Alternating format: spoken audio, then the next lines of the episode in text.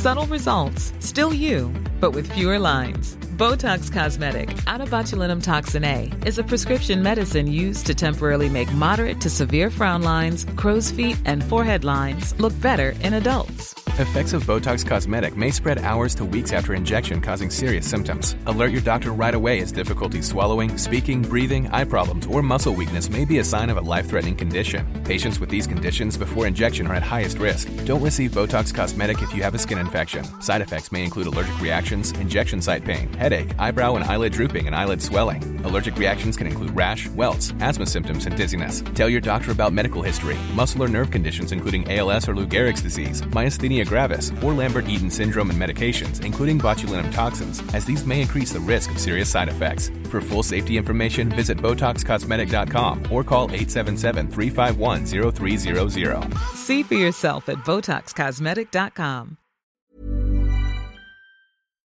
Damit dieser Bus auch weiterhin fahren kann, braucht er Geld. Falls ihr euch beteiligen wollt, erfahrt ihr am Ende der Sendung, wie das geht. Willkommen im Omnibus mit Andreas Kessler. Bist du's, Holgi? Ich bin's. Fantastisch. Thema heute, ja, womit fangen wir an? Tuning und TÜV-Report oder TÜV-Report und Tuning. TÜV-Report. Lass, mal- lass erstmal Tuning. Erstmal Tuning? Na klar. Denk immer noch, immer wenn man, wenn man ins Ruhrgebiet fährt, gab es ja früher immer diese D&W äh, Leuchtreklame. Und weh, genau. Also das fällt mir spontan jetzt ein, wenn ich an Tuning, Tuning, Tuning, fand ich ja immer, ehrlich gesagt, ein bisschen albern. Was ist also denn so, Tuning deiner Meinung nach? Naja, Tuning ist, ist also tiefer, breiter, härter und eine laute Auspuffanlage. Ne? Und das fand ich halt, da habe ich halt immer gedacht, so, irgendwie ist, also ist schon, ich finde schon echt faszinierend, wie viel, wie viel, wie viel Zuwendung diese Leute ihren Autos zuteil werden Naja, lassen. gut. Aber ich fände ja viel geiler, also sagen wir mal so, Kumpel von mir hatte mal einen hellblauen Strich 8er Mhm. mit einem was war das denn? Ich glaube, ein zwei, zweieinhalb Liter Benzinmotor oder so. Und hinten stand 200D drauf. Ja, okay, Äh, und der war halt richtig sackenschnell. Downsizing. Genau, das finde ich halt geiles Tuning. Wenn du so eine, ne, wenn, wenn, sind wenn, Sleeper. Also da kann man auch, kann, kann man denken. Da gibt es einen Sleeper. Begriff, die heißen Sleeper. ne? das So, finde ich ja geil, aber dieses auf, tiefer, aber breiter, härter habe ich nie kapiert. ist ja auch, äh, da gibt es eine Menge Blödsinn, was da so kursiert. Nicht? Erstmal äh, der Begriff to tune. Ja, also wenn du jetzt eine Gitarre hast und stimmst die, Mhm. dann wird die auch getuned. Naja, so verbessern, ne? Also so Na, abgestimmt, eingestellt. Ja. Und da kommt es nämlich ursprünglich her. Ja, also in der Frühzeit der Automobilmassenproduktion, da gab es natürlich klei- äh, gro recht große Toleranzen in den verbauten Teilen und das eine Auto ging besser als das andere. Das lag eben an den unterschiedlichen Toleranzpaarungen. Ja, bei manchem pfiff eben der Sprit einfach mehr oder weniger ungenutzt durch und bei anderen wurde er optimal zerknallt ähm, um das mal ein bisschen populärwissenschaftlich auszudrücken. Und da gab es immer wieder Leute, die haben gesagt, okay, wir tunen das Auto mal. Also wir stimmen es mal. Ja, wir gucken jetzt Ja. mal noch mal im Einzelnen genau, äh, was sind da für Teile verbaut. Kann man da vielleicht irgendwas ein bisschen besser einstellen? ist ja einstellen? jetzt auch nicht die schlechteste Idee, das Nee, zu machen. Ne? nee, aber da kam es eben her. Nicht? Das ging dann irgendwann los, dann hat man eben mal einen Motor auseinandergenommen, hat die vier oder acht Kolben mal auf die Waage gelegt und die guckt, ob die auch alle gleich viel wiegen. Und So groß waren da die Unterschiede. na, sicher, nicht? Also ich meine, so fein wie heute produziert wird, Über, über welche Jahre reden wir da? Die, die, die 30er? Vorkrieg. Die, Vorkrieg. Vorkrieg okay, Vorkrieg. Okay, ja. ja. Meine, und äh, dann wurden eben die Motoren ideal wieder zusammengebaut, also wirklich so, wie der Konstrukteur sich das gedacht hat, mit kleinsten oder kleineren Toleranzen. Ja, und schon lief die Kiste wesentlich besser. Nicht? Wenn du plötzlich acht gleich schwere Kolben hast und auch acht gleich schwere Pleuel, dann ist so ein V8 natürlich erstmal wesentlich laufruhiger und bringt natürlich dann auch mehr von, dem, von der eingesetzten Energie auf die Straße. Das geht aber nicht nur beim Motor, das geht auch beim Getriebe. Ja, wenn man da die Wellenspiele äh, eben ideal kombiniert, dass es eben leicht läuft, äh, sich nicht erhitzt. Je heißer so ein Getriebe wird, desto mehr, Ja, mehr Spiel gibt's. desto mehr Reibung hast du eben drin. Also alles so eine leichten Sachen. Nicht? Und dann ging es natürlich auch immer darum, die Massenproduktion erfordert ja immer möglichst billige Materialien, damit die eben billig sein können, die Autos. Und da konnte man dann eben auch Verbesserungen vornehmen. Dann gab es eben, weiß ich nicht, bessere Zündkerzen oder äh, eine andere Art der, der überhaupt der Zündung. Also wie wird die Zündspannung äh, generiert?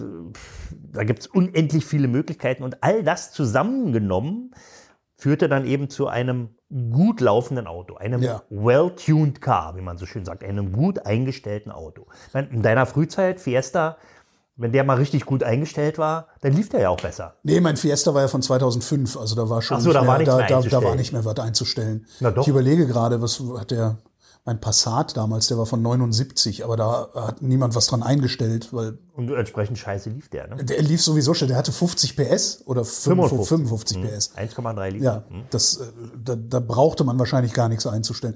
Aber wann, wann hat das denn aufgehört, dass man es einstellen musste? Na, musste, also das geht eigentlich ja bis heute, nicht? Du kannst also immer noch ein paar Optimierungen vornehmen. Chip-Tuning.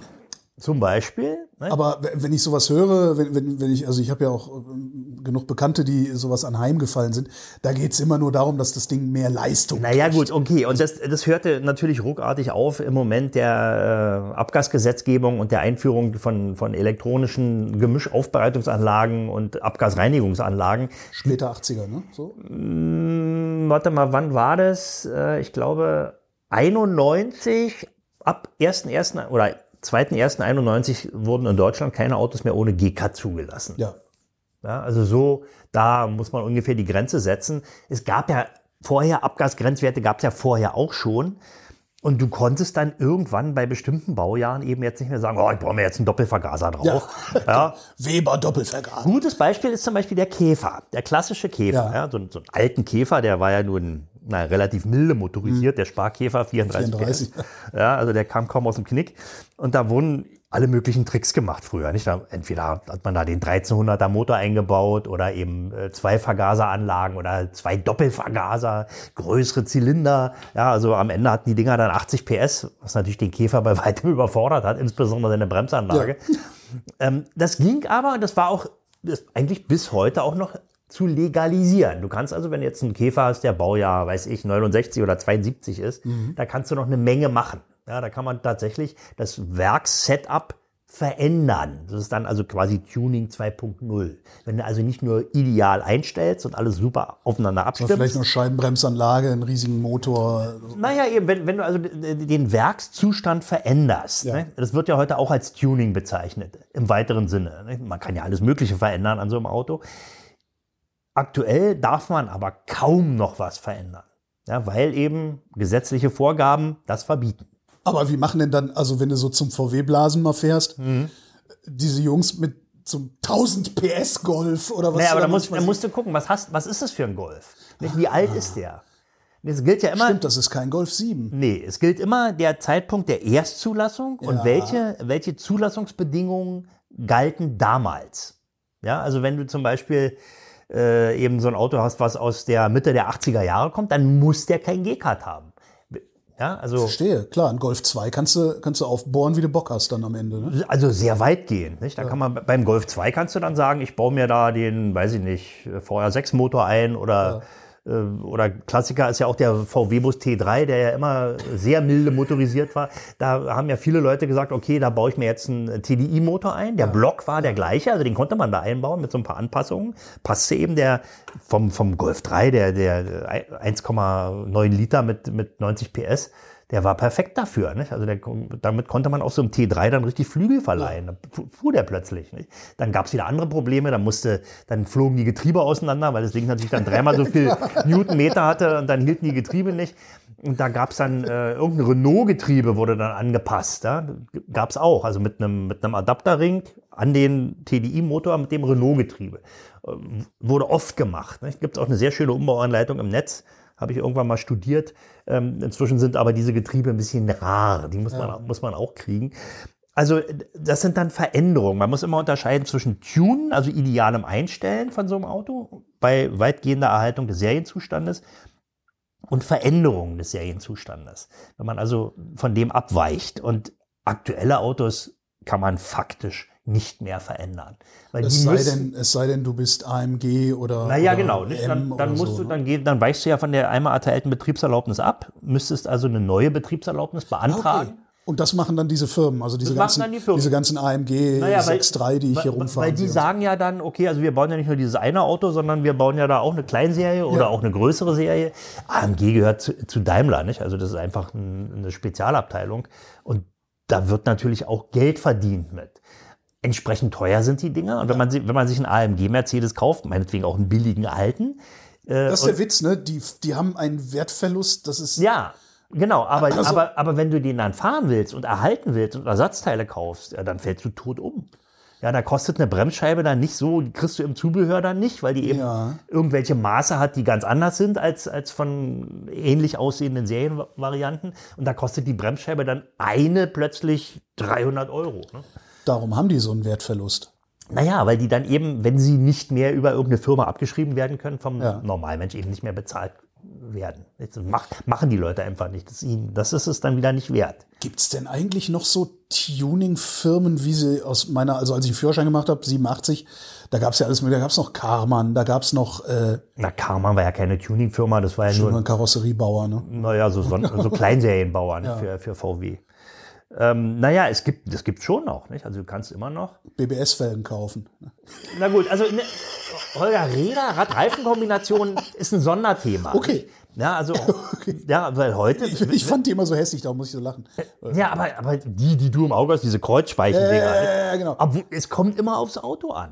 Das stimmt, ja, mein, mein äh, feuchter Traum, also der Scheunenfund Golf 2 GTD Mhm. in diesem dunkelgrün, äh, mit diesen Felgen finde ich wieder geil. Siehst du, genau. Ja, und, und meine, die, der E30 hatte die ja mal ab Werk, nicht? Also die, die, die BMW-Kreuzspeiche. Mhm. Äh, versuch mal welche zu kriegen. 15 Zoll, 7 mal 15 sind die, glaube ich. Okay. Die sind, kosten richtig Geld und werden natürlich heute nicht mehr neu hergestellt. Wäre das schon Tuning, wenn ich das auf meinen BMW klatsche? Ja, na klar. Also man spricht heute ja in erster Linie immer vom optischen Tuning. Ja. Denn wie gesagt, technisch kann man fast nichts mehr machen, weil du dann immer außerhalb der Legalität unterwegs bist. Wenn du aber sagst, ich verändere jetzt, weiß ich nicht, zum Beispiel die Lackierung, foliere mir den irgendwie, ja, oder ich baue mir äh, irgendwie einen dicken Endtopf an. Ja? Also das geht wohl noch. Also Auspuffanlagen kann man in einem relativ beschränkten Rahmen noch verändern. Macht das was am Fahrverhalten oder macht das nur was am Sound? Nein, ein bisschen Optik, also sieht eben anders aus, was dann unterm Heck vorkommt.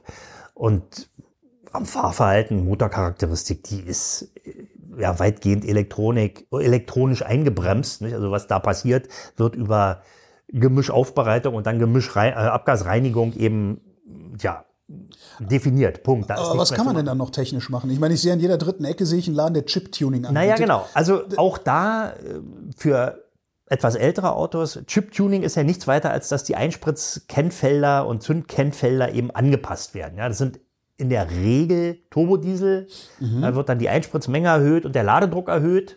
Das heißt, ich kriege ein bisschen mehr Drehzahl, ein bisschen mehr Leistung. Na, ein bisschen mehr Drehmoment. Ne? Drehmoment. Und also ein bisschen, das können dann schon mal so 20 Prozent, 25 Prozent sein. Also richtig deutlich spürbar mehr. Okay, Aber aber Ja, wenn man jetzt anfängt, eben die Einspritzmenge zu erhöhen und äh, den Ladedruck zu erhöhen, äh, um eben mehr Leistung zu generieren, dann muss die ja auch irgendwie aufgenommen werden. Ja, es entsteht ja mehr Abwärme. Ja. ja. Also du hast ja bei einem Diesel, na, wenn du Glück hast, irgendwie 28, vielleicht 29 Prozent Wirkungsgrad. Und äh, der ganze Rest ist ja Wärme. ja klar, Ja. wir fahren Heizungen, die zufälligerweise auch ein bisschen Wo natürlich noch was dreht. Genau. Ne? Ja, und die Wärme muss abgeführt werden. Und wenn man jetzt einfach nur da irgend so ein Chip sich ein oder flashen lässt, da seine Motorsteuerung äh, und sonst nichts verändert, ja. Dann hat man den einzigen Turbodiesel, der im Winter schnell warm wird. Na gut, aber im Sommer vielleicht auch zu Ja, warm. das- ne? Äh, Und äh, also, wir reden jetzt mal noch gar nicht von den Zulassungskriterien, die da eine Rolle spielen. Wenn man einfach nur so hau drauf da sein, sich sein äh, Auto chippen lässt, dann geht es eben auch ganz schnell mal, dass er eben hochgeht, nicht? dass die Zylinderkopfdichtung wegfliegt oder dass auch mal ein Kolben durchschmilzt ja, oder dass auch die Lager ganz schnell aufgeben, weil die eben plötzlich höhere Drücke zu verantworten haben. Dann heißt es immer, ja, Moment mal, äh, den Motor, den gibt's doch sowieso mit 150 PS, wieso kann ich den jetzt nicht einfach chippen? Der Hersteller baut natürlich in die 90 oder 110 PS Version äh, jetzt nicht die gleichen Lager ein wie, wie in den 150 PSer. Der 150 PSer hat dann vielleicht in seinem Kühler auch noch eine Ölkühlerschleife mit drin. All diese Sachen, die, die muss man natürlich berücksichtigen. Wenn man so eine Kiste aufbläst, also tuned, mit mehr Leistung versieht, muss man auch darauf achten, dass die Leistung Dauerleistung ist, dass man die auch Ja, immer verstehe, abrufen ja. kann. Ne? Aber warum baue ich mir dann nicht direkt den 150 PS Motor ein? Oder warum kauft man nicht gleich den 150 PS Motor? Ne? Sinnvollerweise. Dann würde ich da Und die Wahl hast du ja nicht immer. Also wenn du einen gebrauchten Wagen holst, Naja, sagst, dann- das, das ist das Auto, das ich haben will. Leider ist es so motorisiert, wie ich es nicht haben will. Naja, hier mein Beispiel, mein alter 190e, Mhm. ja, den ich für schmale Kasse mal auf einer Oldtimer-Messe gekauft habe, der hatte einen 2-Liter-Motor mit 122 PS. Ja. Der Motor war eher, also eher Luftpumpe mit nicht nachvollziehbarer Laufleistung. Und manchmal am Berg dachte man immer, also, ist der jetzt schon aus oder also er bewegte sich kaum noch. Am Ende stellte sich dann auch heraus, dass da irgendwie am Kopf da Ventile äh, nicht mehr dicht waren. Also der hatte einfach keine Leistung mehr. So, alle Welt möchte aber gerne den 190e als 2.3 haben. Natürlich. Ja, natürlich. Nicht den 2.6, weil der ist erstens teuer und zweitens verbraucht er viel und so viel mehr Leistung als der 2.3er hat der nämlich auch nicht. Der hat 160 PS und der 2.3er hat 136 PS. Ist da- Dafür ist der 2.6er viel schwerer und kopflastiger. Ist, dann, ist der 2.6er ein Sechszylinder und Ja. der 2.3er ein Vierzylinder? Ja, genau. Ja, aber dann ist doch klar, dass ich einen 2.6er will. Naja, wollen alle nicht, aber das, zum Fahren ist der 2.3er besser, weil er eben nicht so kopflastig ist Ja, okay. und äh, ähm, das Leistungsgewicht ist fast gleich. Der 2.6er Aber der ist ja 2.6er schwerer. klingt geiler. Das ist natürlich richtig. Ja, das ist das Argument, was immer schlägt heute. Ja, das ist, das ist die, spätestens seit ich den 2.6er hatte in meinem 124er. Ist Ja, es, äh, naja, du, okay. Ist halt schwierig. Du bist äh, voreingenommen. Ja, ne? natürlich. So, pass auf. Und wenn du jetzt sagst, okay, ich mache jetzt einen Swap, ja, also ich hau den 2 Liter raus und baue den 2.3er ein, der ist optisch nicht zu unterscheiden. Ja, der sieht also genauso aus, passt auch Plug and Play. Ja. Das ging früher ja auch bei vielen Motoren. Ja, dass man bei vielen Autos, dass man den einen raus, den anderen reinbaut, meinetwegen noch das Zündsteuergerät wechselt. Kein Problem, wir reden aber von Autos, die 30 oder 35 Jahre alt sind. Nicht? Und es ist bei einem modernen Wagen also nicht auf die Schnelle gemacht, dass man einfach einen Motorswap macht, ja, weil die Elektronik, die bockt. Wenn die nicht genau das kriegt, was sie erwartet, dann ist da nichts mehr zu machen. Das heißt, ich bin besser dran, wenn ich mir die äh, 150 PS Karre hole und dann eventuell in einer Farbe, die ich nicht haben will, und dann für einen Tausender neu folieren lasse. Ja. Bin ich besser dran, als Ja. wenn ich die Farbe, Karre in meiner Aber Farbe nun mit- gibt es natürlich Autos, die sind einfach nicht zu kriegen. Die wollen alle haben und die Ja. sind einfach am Markt faktisch nicht vorhanden und wenn doch, dann nur zu Apothekenpreisen. Ja. Naja, und deswegen gibt es eben Chiptuner, nicht? die dann sagen, okay, also wenn du die Leistung haben willst unbedingt, ist ja sowieso die Frage. Ja, aber bieten die denn dann auch an, vielleicht andere Lager, andere Kolben einzubauen? Oder Sowas gibt's, hier 150 ja, sowas, Euro? sowas ab? gibt's auch. Gibt's natürlich auch. Nicht, dass man dann sagt, okay, wir machen es ganz seriös und Ja. bloß dann explodieren natürlich die Preise. Ja. Dann hängst du wieder in dieser, dieser zu teuer äh, Spirale drin. Äh, Du hast ja eben gefragt, ob es denn überhaupt noch so eine Firmen gibt. Also jetzt mal weg von den Chippern. Ja. Also wirklich Motorenbauer. Natürlich gibt es Motorenbauer, immer noch. Wobei die sich auch auf Klassiker werfen. Nicht? Also A, weil natürlich äh, bei Klassikern, Liebhaberautos, die Motoren irgendwann auch mal überholungsbedürftig sind. Dann gibt's welche, die äh, sowieso so ein bisschen schwachbrüstig sind und äh, häufig kaputt gehen. Äh, andererseits aber äh, als Ersatzteil dann auch nicht mehr zur Verfügung stehen. Die werden dann eben nicht nur aufbereitet, sondern auch verbessert. ja. Ja, dann werden, weiß ich nicht, äh, zusätzliche Ölkanäle gebohrt oder eben Klar, wenn du sowieso dran bohrst, also wenn du sowieso irgendwie, äh, wenn man die sowieso macht, also das ist ja so, man nimmt ja. auseinander, misst alles nach, guckt, wie die Zylinderlaufbahnen aussehen. Also das ist richtig so im Zweifelsfall bohrst du nochmal auf, verchromst neu und dann brauchst du einen Na, verchromen neu, das ist schon, das ist dann, Schwierig? das ist nicht, nicht für jeden Motor auch geeignet. Okay. Nicht? Also, wenn du einen guten Motor hast, denke an die alten BMW-Motoren und den, meinetwegen einen Satz neue Kolben spendierst, dann halten die ja wieder ewig. Ja. die Lagermaterialien sind unter Umständen auch besser, die, die Öle, die es heute gibt, sind auch besser. Ähm, Und die bauen dann unter Umständen auch gleich ein bisschen mehr Leistung mit ein. Und zwar konstruktiv, also nicht irgendwie gechippt oder so. Geht ja, die haben, sind ja häufig noch Vergaser befeuert. Nicht? Dann werden eben, weiß ich nicht, die Kanäle ein bisschen optimiert und eben auch das. Dann beim kommt, Mofa früher umdüsen. Ne? Ja. naja, zum Beispiel. Nicht? Also wird die Gemischaufbereitung auch verändert, was da in diesem Bereich ja auch legal ist. Ja, das kann man tun, weil die Abgasbestimmungen äh, bei Autos, die, weiß ich nicht, in Mitte der 70er oder Mitte der 80er gebaut wurden, eben noch bei weitem nicht so strikt waren wie jetzt. Ja. Und die wenn man sagt, okay, jetzt ist da also ein leistungsfähiger Motor drin, ähm, ich fahre jetzt zum TÜV oder zur DEKRA und, und äh, lasse das begutachten, damit es dann auch in die Papiere eingetragen wird und eben legal ist. Denn Ja. wenn du jetzt irgendwie da dir da ein V8 einbaust in deinen Käfer, ja, was ja in Amerika auch manchmal passiert, V8. als In den. Käfer? Ja, na klar. Dann Aber dann steht hinten so eine Kiste raus. Oder? Nee, da gibt es keine Rückbank und Ach so, okay. ja, also ist nach dann, innen so. Ja, ja, okay. geht dann ein bisschen nach. Ah, diese, diese Mo Motorenbauer, die kennt man nicht mehr, ne? Das sind jetzt keine Namen, die irgendwie populär geläufig wären. die, die, die den V8 in den Käfer einbauen? Nee, jetzt die, die heutzutage auch noch irgendwie an, an so Motoren rumschrauben. Nee, das sind das- in der Szene schon. Ja. Nicht?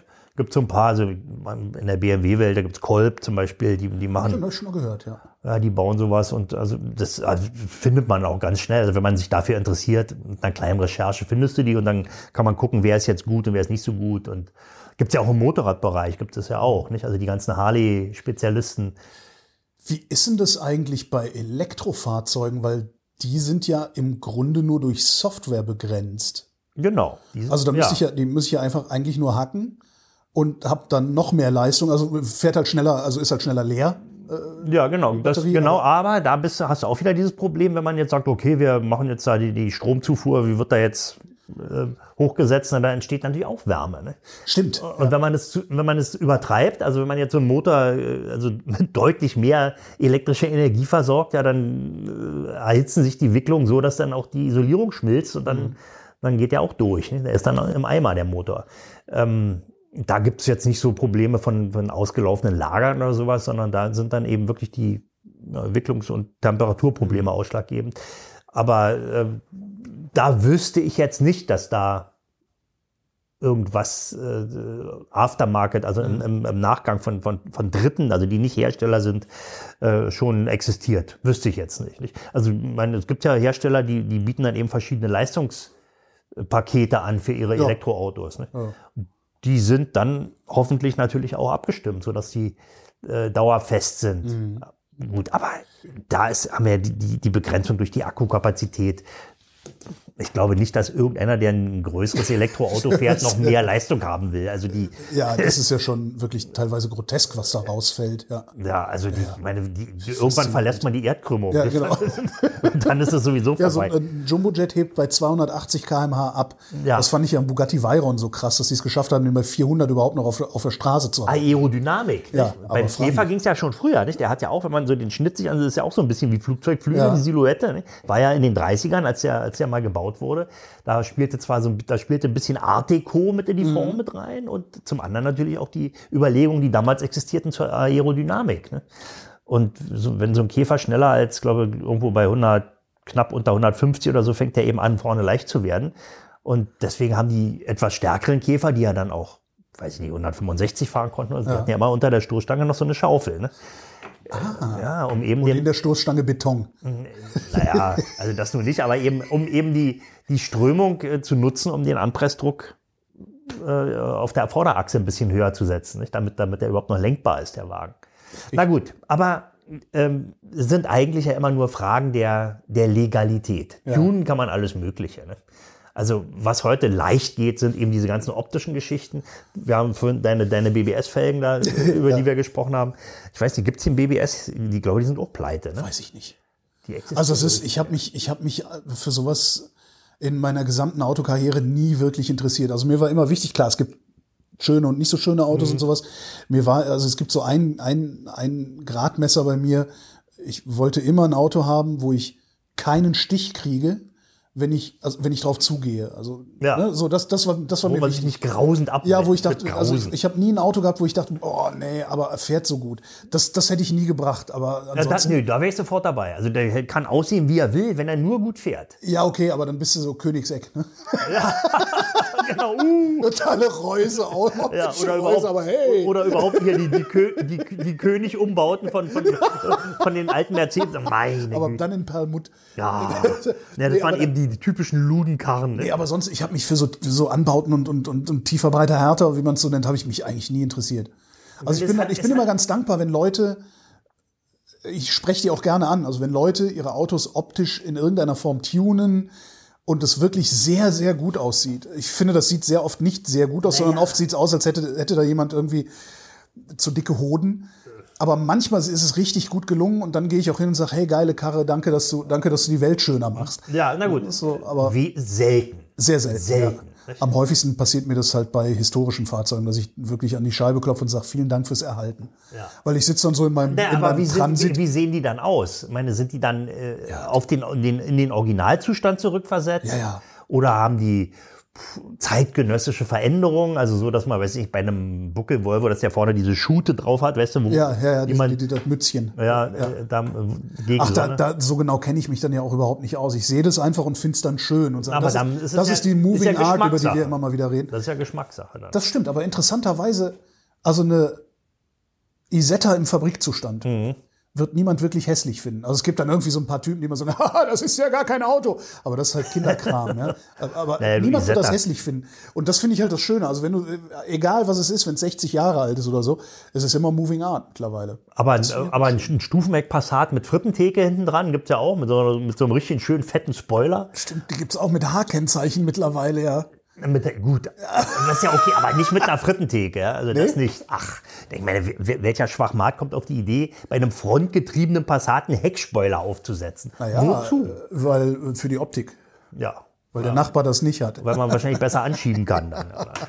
Nee, gut. Aber noch- um nochmal auf die Legalitätsfragen zurückzukommen, wenn man jetzt äh, sein Auto irgendwie verändert, also man macht Chip-Tuning drauf oder man äh, äh, geht ins, in, in den Bereich des optischen Tunings, äh, was ja, also Folieren und Farbe spielt keine Rolle.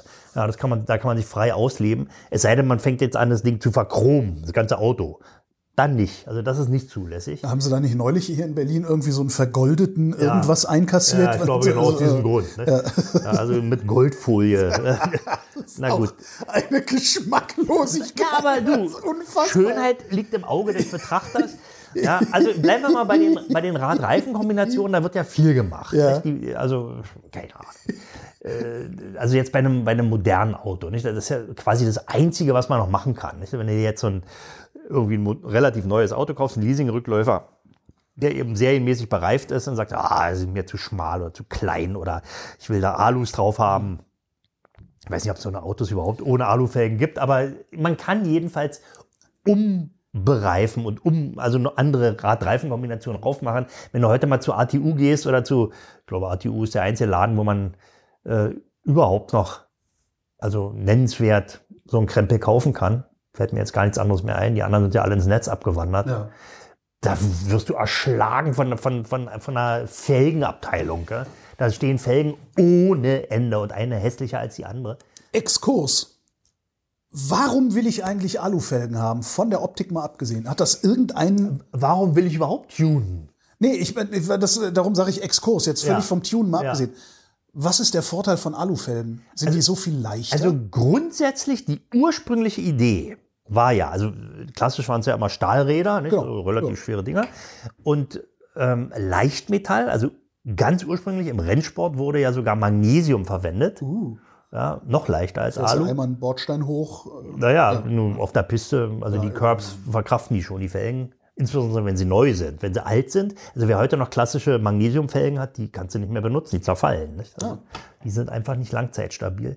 Äh, Das, äh, der, die ursprüngliche Begründung für die Verwendung von Leichtmetallfelgen war, die ungefederten Massen klein zu halten. Ja, Ja, und das wiederum das ist äh, der gleiche Grund, warum man nicht an jedes Rad einen Elektromotor baut, sondern einen zentral, der dann die Kraft Genau, verteilt. ne? denn ja. wenn du da, richtig, dann da, da wär, würde erhebliche Masse ungefedert sein und das beeinflusst eben das Fahrverhalten und die Fahrbarkeit sehr, sehr negativ, insbesondere wenn man eben Bestzeiten erzielen will. Und deswegen wurde dann eben in, bei den bei den Rundstreckenfahrzeugen oder überhaupt bei, bei, bei Rennfahrzeugen äh, auf Leichtmetallräder ausgewichen und irgendwann fanden die Zuschauer das natürlich auch klasse. Oh, guck mal, Okay. wie der 02er mit den, äh, weiß ich nicht, mit den Alpina-Felgen aussieht, da will ich auch. Naja, und dann kam die Zubehörbranche und hat gesagt, oh, dann bauen wir die Das Dinger heißt, die auf. Alus an meinem Bus haben eigentlich überhaupt keinen tieferen Sinn. Na, du kannst ja mal wiegen, nicht? Und dann, und dann es- blöderweise kaufen sich die Leute natürlich dann Aluräder und natürlich eine Nummer größer und so. Und dann sind die am Ende schwerer als die Serien Ja, und das hat, das hat dann ungefähr denselben Effekt wahrscheinlich bei so einem Fahrzeug wie meinem, äh, wie ein sehr dicker Mann, der sich für sein Rennrad einen Carbonsattel holt, Ja. um das Systemgewicht zu senken. Ne? So ein bisschen so. Ja, ja, genau. Na gut, unterm Strich ist es natürlich leichter. Ja, aber bei, bei, den- wenn du jetzt größere Räder kaufst, die, Ja. sind, die sind schwerer als die klar, Serienbereifung. Und damit hast du überhaupt nichts gewonnen. Und im Gegenteil, du hast dann auch noch Ja, höhere Lenkkräfte. Ist dann ja, nur noch Optik. Optik, ne? Ist dann nur Optik. Aber was Aber ja- ist auch okay. Also sie sieht halt mit Alus viel geiler aus, meine Karre, als mit, mit den Stahldingern und den Radkappen. Du auch da, also ich kenne es wieder aus dem Klassikbereich, äh, Ja. da gehen jetzt also jüngere Leute, die sich so ein Auto kaufen, die gehen wieder zurück zu Stahl und verchromten Raddeckeln. Ne? Ja, das ist tatsächlich auch das, was ich am schönsten finde. Also Siehste? so diese alten Käfer-Deckel, alte Porsche-Deckel gab es ja auch. Genau. So, und wenn du jetzt sagst, also ich habe jetzt meine Traumfelge gefunden und da kommen jetzt äh, die, weiß ich nicht, die Youngling Todesrille kommt darauf, also irgendein Reifen. Also kann, können natürlich auch Youngling Todesrille. können natürlich auch gute Reifen sein. Ähm, dann äh, stellt sich immer die Frage der Zulässigkeit. Nicht? Also äh, A, passt die Felge überhaupt auf meine Bremsscheibe oder mein, mein Rad, auf meine Achse? Ne? Gut. Lochkreis, Schraubenlänge, gut, das kriegt man vielleicht noch hin. Dann ist die Frage der Einpresstiefe, also wie weit ragt jetzt das Rad in den Radkasten rein? Ja, krieg, krieg ich überhaupt noch das Lenkrad eingeschlagen. Genau. Ja, Oder genau. bei Volleinschlag macht er schon und reißt alle ab, Auswuchtgewichte ab. Oder das. ja, und da, da, da sorgt der TÜV natürlich dafür, dass äh, da aus Sicherheitsgründen, dass das alles okay ist. Ja. Zum einen. Dann zum anderen ändert sich ja die Übersetzung. Denn wenn der Abrollumfang sich verändert, weil du Ja. eine andere Reifendimension hast, dann zeigt der Tacho falsch an, der Verbrauchscomputer spinnt, die Elektronik kommt Das ist möglicherweise. übrigens der Trick, der Trick äh, wie man E-Bikes schneller kriegt. Ähm, ihnen sagen, dass sie 26 Zoll Räder haben. Aha. Ja. 28er E-Bikes, 26 Das ist, ja, Zoll Räder das ist aber schon wieder Chiptuning da. Das ist Chip-Tuning. genau. Ja. In diesem Falle aber jetzt, das betrifft eigentlich alle Autos, wenn du den Abrollumfang veränderst, da gibt es kleine Abweichungen. Es gibt im, im, im Netz gibt's Reifenrechner. Dann schreibt man die, die Seriendimension rein und dann die gewünschte andere Dimension und dann äh, sieht man also Abweichungen ins Schnelle oder ins Langsame. Stehen auch da 100 Kilometer am Tacho bedeuten bei dem anderen Rad jetzt 104 oder 96. Okay. Ja, und wenn es eben zu viel wird, der, der TÜV macht es genauso, dann tragen die es nicht ein. Ja, dann dann wird es eben nicht legalisiert, die neue Reifen, Rad-Reifen-Kombination. Es sei denn, du machst eine Tacho-Angleichung oder Anpassung. Da geht es nur um die, Geschwindig um die Ich Geschwindigkeitsanzeige. überlege gerade, ich weiß jetzt natürlich nicht, ob meine Alufelgen größer sind, als die Stahlfelgen wären, aber mein Tacho geht ungefähr, also zwischen 5, je nach Geschwindigkeit, zwischen 5 und 10 Prozent vor. Das darf er ja auch, muss Ach, er auch. Ah, okay. Ja. Okay. Nachgehen darf er eben auf gar keinen Fall. Ja, das, ja. Ja, liegt ja nahe. Das an meinem Benz, der Tacho ging, äh, der ging äh, schon bei 50 km/h, ging der 10 km/h vor. Und das wurde immer schlimmer, je schneller du gefahren bist. Und irgendwann, als ich ihn neu hatte, fahre ich über die Stadtautobahn mit 80. Was man ja, ne, das ist ja höchste Geschwindigkeit 80. Und ich dachte die ganze Fuhrphase und denk so, mein Gott, wie asozial fahren die denn hier eigentlich alle? Stellt sich raus, ich bin gekrochen. Naja, du glaubst eben immer die Zahl, die du am Tacho siehst.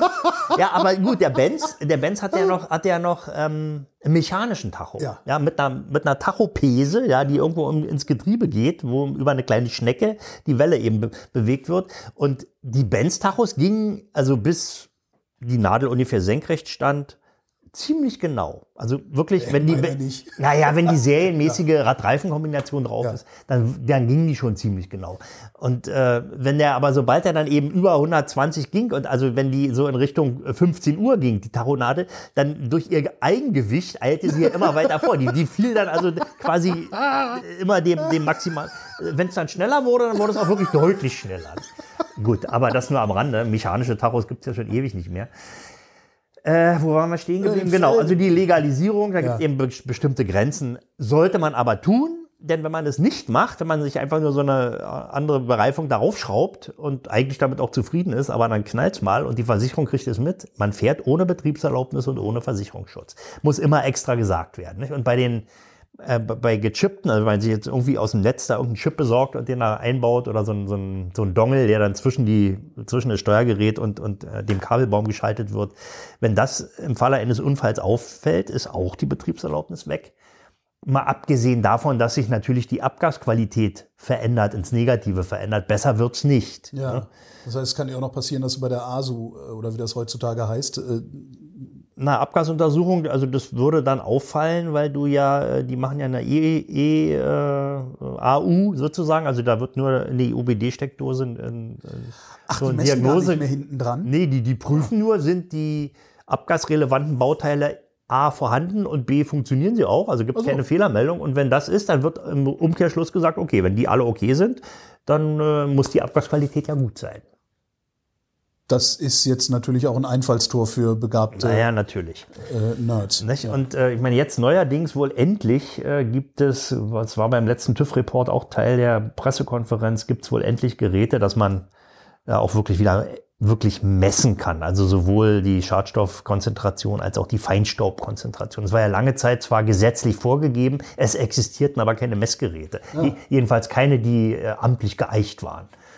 Ja, weil muss man sich mal vorstellen, jeder, der eine AU durchführt in Deutschland, das sind ja nicht nur die Prüfstellen von DEKRA, GTÜ, KÜS, TÜV, wie die alle heißen, sondern auch jede Werkstatt. Ja. Jede Werkstatt macht ja auch eine AU. Nicht? Also da hat wahrscheinlich immer irgendwie der, der Stift von hinten hat da mal kurz geschnuppert, weil der noch noch die beste Cut Nase drunter? hatte. Ja, ja, ich riech schon, ist alles in Ordnung. Okay, der kriegt, Plaketten gab es sowieso, nicht, äh, gibt's ja schon seit einer Weile nicht mehr. Eine AU-Plakette gibt's schon, gibt's schon ewig nicht mehr, weil eben die Abgasuntersuchung Teil der Hauptuntersuchung ist. Du hast gerade TÜV-Report gesagt. Eigentlich wollten wir ja darüber reden. Ist das Ja, eine also- eigene Sendung oder fügen wir das an? Ja, nee, ach, der TÜV-Report ist. Was ist das überhaupt? Na, das ist einfach eine Datensammlung über die äh, sämtliche Hauptuntersuchungen, die der TÜV im letzten Jahr durchgeführt hat. nicht? Okay. Also, Ach so, wo dann die Pannenstatistik ja, welche sind die äh, schlimmsten Fehler? Also was tritt am häufigsten auf? Und am häufigsten jetzt Obwohl, aktuell. nee, die Pannenstatistik, das macht der ADAC ja Ja, genau, das sind ja das Pannen. deren eigene Daten. Die, die, die Gutachterorganisationen sagen ja, die DEKA gibt ja sowas auch aus. Ja, äh, die, das ist eine wertvolle Hilfe für Gebrauchtwagenkäufer. Ja. Naja, Ist es nicht?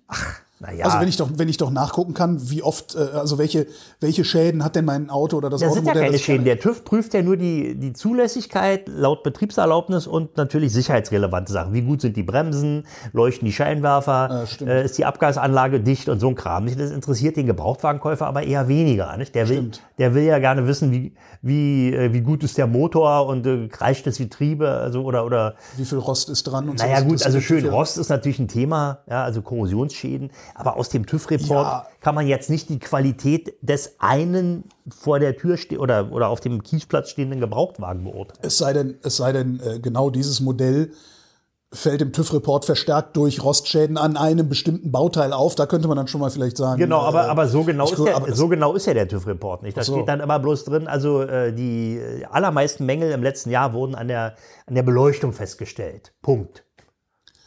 So, dann kann man auch gucken, ah, vorne oder hinten. Ja. So, also vorne ist ein bisschen mehr als hinten. Das, das, das, das, das, nee, das ist ja dann wirklich gar keine eigene Sendung. Wird Das Ding ist ja dann total wertlos letztlich. Naja, es gibt so ein paar. Also für, für es gibt, Typen wie es, mich. es gibt so ein paar Statistiken, ein paar statistische Werte, die gehen dann in eine Richtung. Nicht dann der Mängel-Zwerg, ja, war seit Jahrzehnten immer der Porsche 911. ja, weil den keiner hat. Na, Und wer ihn hat, fährt ihn kaum. Naja, aber pflegt ihn gut. Nicht? Das, Genau, es sind ja. eben in der Regel ich, Liebhaber. wenn ich 100.000 Euro für ein Auto bezahle, dann ich wird er ganz schon gut gepflegt. Nicht? Und, und, und, und dann eben irgendwie Mängel Riese. Dieses Jahr ist, glaube ich, äh, bei den Autos bis zehn Jahre der Dacia Logan. Ja. Ja, das ist übrigens auch so ein Auto, wie äh, wenn man darauf zugeht, dann piekt es einen auch. Ne? Also noch hässlicher geht's, glaube ich, nicht. Doch, doch, doch. doch. Ja? Ja, ja, ja. Noch aber- hässlicher ja, ja, als der Dacia Logan? Ja, Sag mir auch, mal ein Beispiel. Äh, dieser andere Dacia, ähm, ähm, Sandero. Dacia Sandero. Nee, der ist aber wesentlich angenehmer. Nein, nein, nein, nein, nein, nein, nein, gut, nein, also nein, weil den Logan, den kann man, es, es gibt ja, es, es gibt ja so zwei große Fahrzeugkategorien. Das ist Personenkraftwagen und das Nutzfahrzeug. Mhm. Und wenn du den Logan als Nutzfahrzeug betrachtest, dann geht der eigentlich wieder. Was richtig krass ist, ich, ein Bekannter von mir hat einen Logan, der Blinker.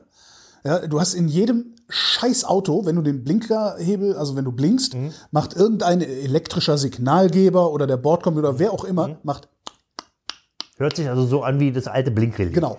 Der Logan, zumindest von Mhm. ihm, der Logan macht Bibu, Bibu, Bibu. Da, wen wollen die damit bestrafen, frage ich mich immer. Naja, aber ja, ich, den finde ich witzigerweise gar nicht so hässlich. Okay. Also, den, Na aber gut, den, also jedenfalls, Sandero. wir müssen uns ja nicht über Geschmäckle, Geschmäcklerigkeiten rum, rum nee, natürlich, weil mein Geschmack ist ja eh absolut. Ach so, Ja, das genau. ist, Ach was will man so? da machen? Ja, ja, ja. So, aber war, war mein Lieblingsauto Sandero, sagtest du.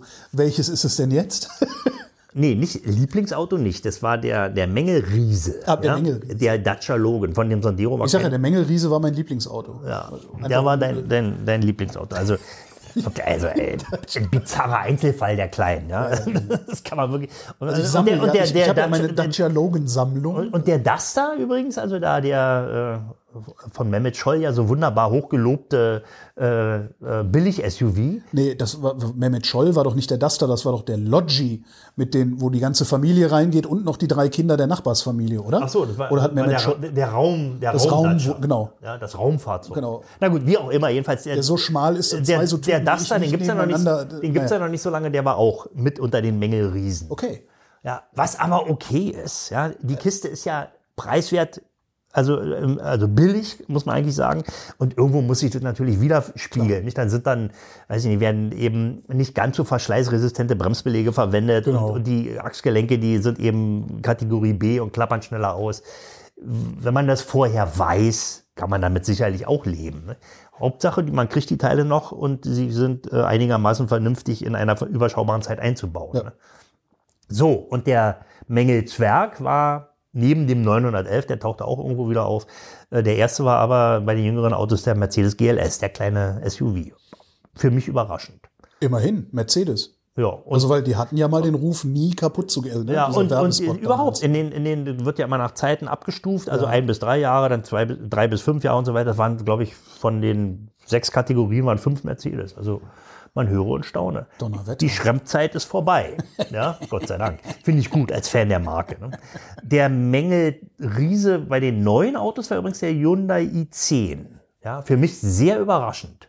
Also was Ich da, überlege gerade, es ist der kleine Hyundai, aber kleinste, wie ja. klein ist der? Ist das der ist so, äh, so Fiat Panda oder etwas ab, größer? Abgröße so. Ah, VW ab. Okay. Also richtig ja, ein Kleinwagen. Okay. Und also erstaunlich. Normalerweise sind die asiatischen Autos ja immer gut.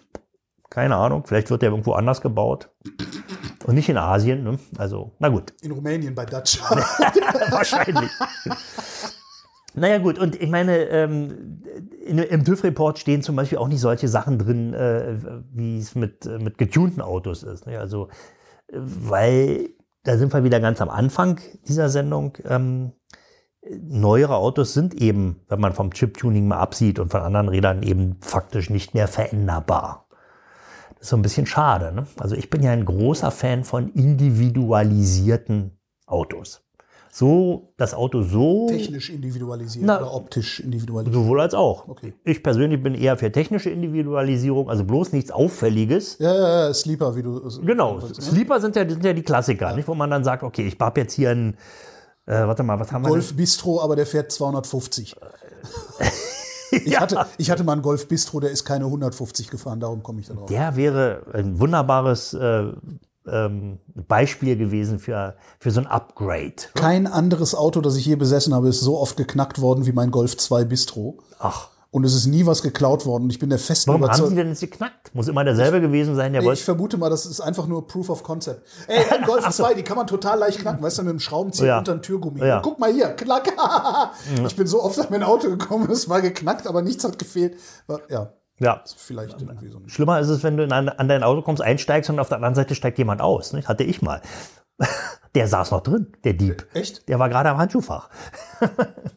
Das, das, da hätte ich, hast du, was hast du da gemacht? Hast du, Ich war völlig perplex. ja, eben, da, da kannst du nur noch schreien. Naja, du stell, stell dir vor, im Winter, dunkel, ja. Du Ja. kommst halb verschlafen zu Genau. deinem Auto, steigst ein, setzt dich hin, sagst, huch, wer sitzt denn da? Und der Und sagst Moment als guckt dich was- auch genauso entsetzt an und steigt aus. Ja? Ja, äh, wenigstens steigt er aus, weil er hätte ja genauso sein können, dass du irgendwie gedacht hast, oh, Entschuldigung, und wieder gehst, weil könnte ja ein anderes Auto gewesen sein. Ja, du, vielleicht wächst du ja auch jemand, der da nur übernachten will. Genau.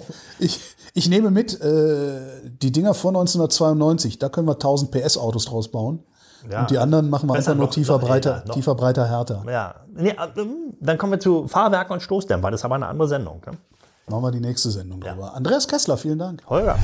Das war der Omnibus. Vielen Dank fürs Mitfahren. Wenn ihr wollt, dass der Bus auch weiterhin fährt, lasst uns gerne ein bisschen Geld da. Das geht auf verschiedenen Wegen, zum Beispiel per PayPal, Steady oder Patreon. Und wer uns dort abonniert, kann sogar bei gelegentlichen Sonderfahrten mit dabei sein. Die Kasse findet ihr auf omnibus.fm. Und in einer Woche gibt's schon die nächste Folge, allerdings nur für diejenigen, die mindestens ein Rundfahrtticket gelöst haben.